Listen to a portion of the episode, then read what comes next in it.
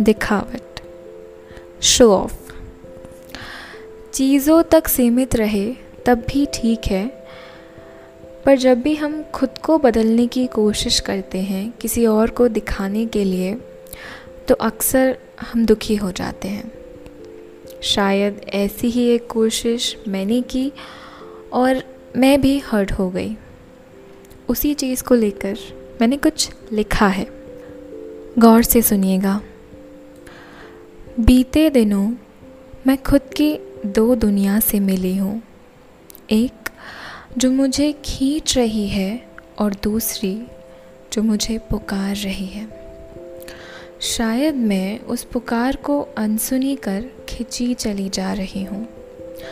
खींचती हुई दुनिया में बहुत शोर है। और पुकारती हुई दुनिया बहुत शांत। समझ नहीं आ रहा कि मैं कौन हूँ।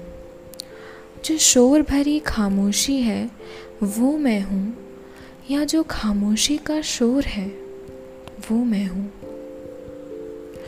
पता नहीं क्या खोज रही हूँ, कुछ ऐसा जो शायद है ही नहीं, या फिर कुछ ऐसा जो शायद खोजने पर ही मिले। बदलाव महसूस कर पा रही हूँ बस। ये नहीं समझ पा रही कि ये उस शोर की वजह से है या फिर उस खामोशी की वजह से। बस इस शोर और खामोशी के बीच मैं क्या हूँ? मैं कौन हूँ? वो खोना नहीं चाहती।